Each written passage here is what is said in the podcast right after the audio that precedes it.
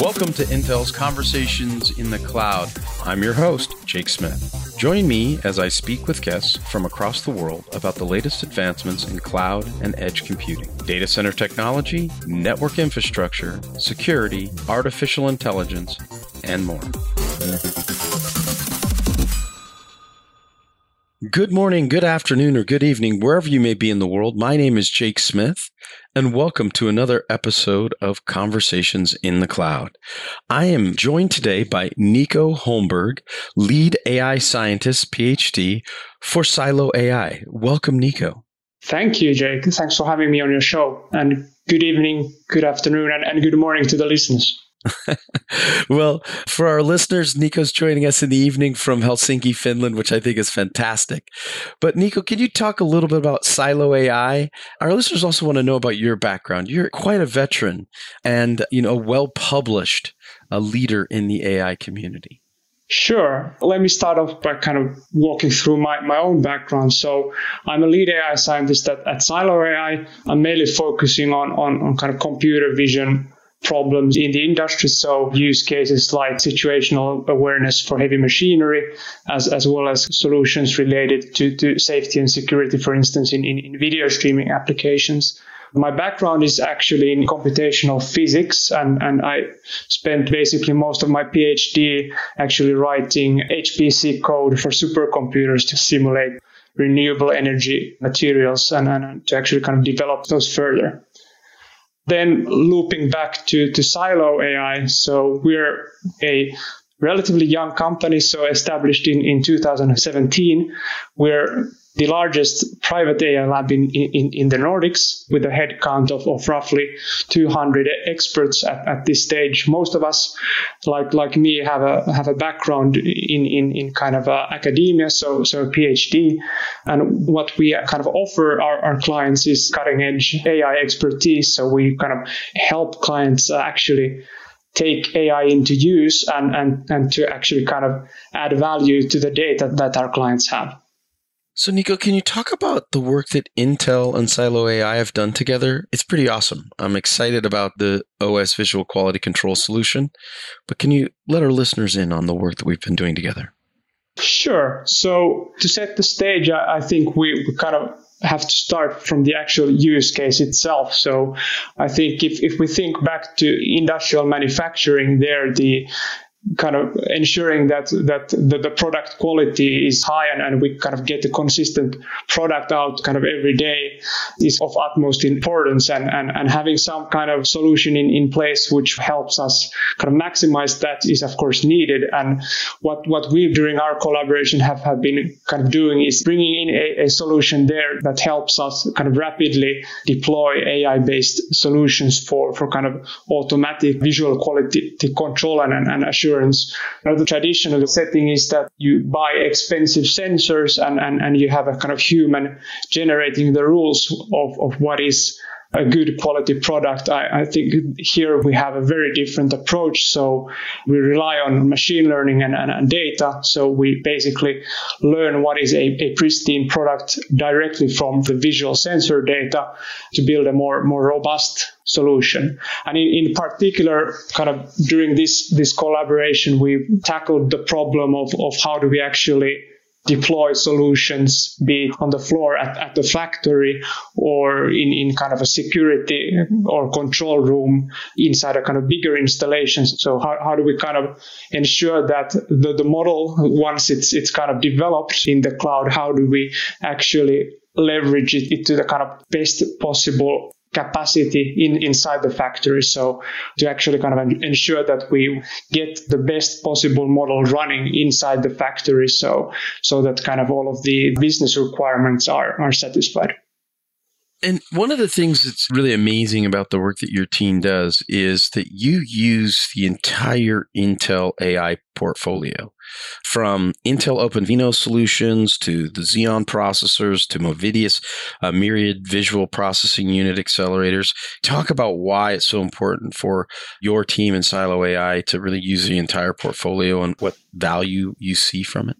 That's an excellent question. And I, I think that what actually OpenVINO provides at the first and foremost thing is, is flexibility. So by kind of using OpenVINO as, as the framework that, that kind of powers all of the AI model related components, we are able to, to kind of optimally run the, the models on very diverse hardware. So be it Xeons or Atoms at edge installations. And that's, that's very important to actually be able to address problems where the requirements are, are very kind of diverse for the solution. So for instance, in some use cases, you, you might actually need a lot of compute at the factory. So in, in, in that case, you will want to bring in, in kind of say core processors or Xeon processors to be able to, to kind of handle the workload. Whereas in, in others, you might have a kind of very limited thermal budget in, in terms of what, what type of hardware you can bring in. And that's, of course, when, when the Movidius and Atom devices come into play.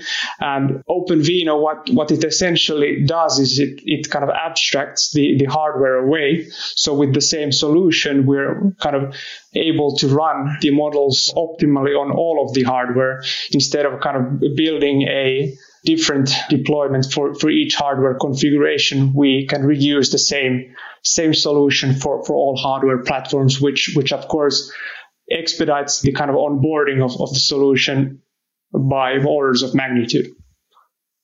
Well, we're really excited, Nico, that your team is so engaged with us because that is exactly the kind of relationship that we love to build through AI builders.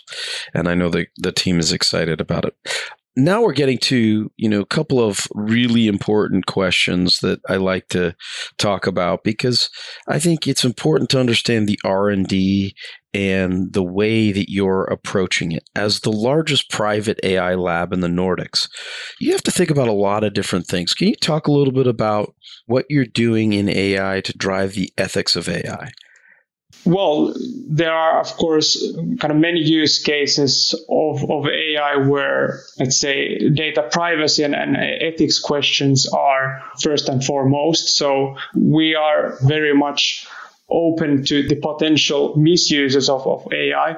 And we're very much advocating for open dialogue to, to the use cases of AI. So as long as there's there's kind of a clear separation of, of let's say the, the data who owns that and how is it used fairly i think that as long as there are ground rules for that there can be kind of a mutually beneficial arrangement where we can build advanced AI solutions without misusing anyone's personal data or, or kind of exposing any personal data in that regard. That's of course very much depends on the actual use case and, and, and, client, whether that's of concern, but we do work together with a number of organizations who are very closely working with private individuals. And there, of course, all, all of the questions about kind of data privacy, and those are kind of of utmost in, importance. Yeah, you know, and it's so important that we all just try to address it and work within, as you said, the industry regulations and standards that are out there and help drive for a more ethical AI future. But, you know, that's just part of it. You know, the other part of it is the industry 4.0 efforts that you're driving. I know our listeners want to hear about Industry 4.0 because uh, you're on the leading edge of it, Nico, as is your team. So could you talk a little bit about that? Yeah, I, I think what it actually kind of boils down is very much to, to the data side as, as well. So we, we nowadays have, have the luxury of gathering a lot of data, be it kind of visual sensors like cameras or, or even kind of other electronic sensors. We have the possibility of, of monitoring processes at levels that, that were kind of previously impossible and, and to kind of effectively use that data. To give it actually value, you really need to kind of bring in AI. In most use cases, it's kind of impossible for actually a kind of a programmer to go and, and, and write a piece of software that achieves that, that same end goal. So it's very much a driving force for actually adopting more and more AI solutions across industries. So it's becoming very, very vital in, in kind of manufacturing industries, but its effects can, can be seen very broadly in, in other industries as, as well. So, Nico, where can our listeners find out more information? Well, the first destination would, would definitely be our, our website. But kind of beyond that, we are also kind of active in social media. So be it kind of YouTube or, or LinkedIn, we, we, we do kind of regularly publish a lot of content that not only might be interested to kind of business minded people, but but also for the kind of technical listeners out there who, who want to get a deeper glimpse in, into the type of work we're doing. So what type of solutions are, are we, we building and what technical challenges have, have we had to solve within the scope of some of our client projects. So I think through our website you you can actually access all of that content in a condensed format. Excellent. And thank you, Nico. And now on to my favorite question. What does the future hold for AI? And really, where do you see us headed in this long journey?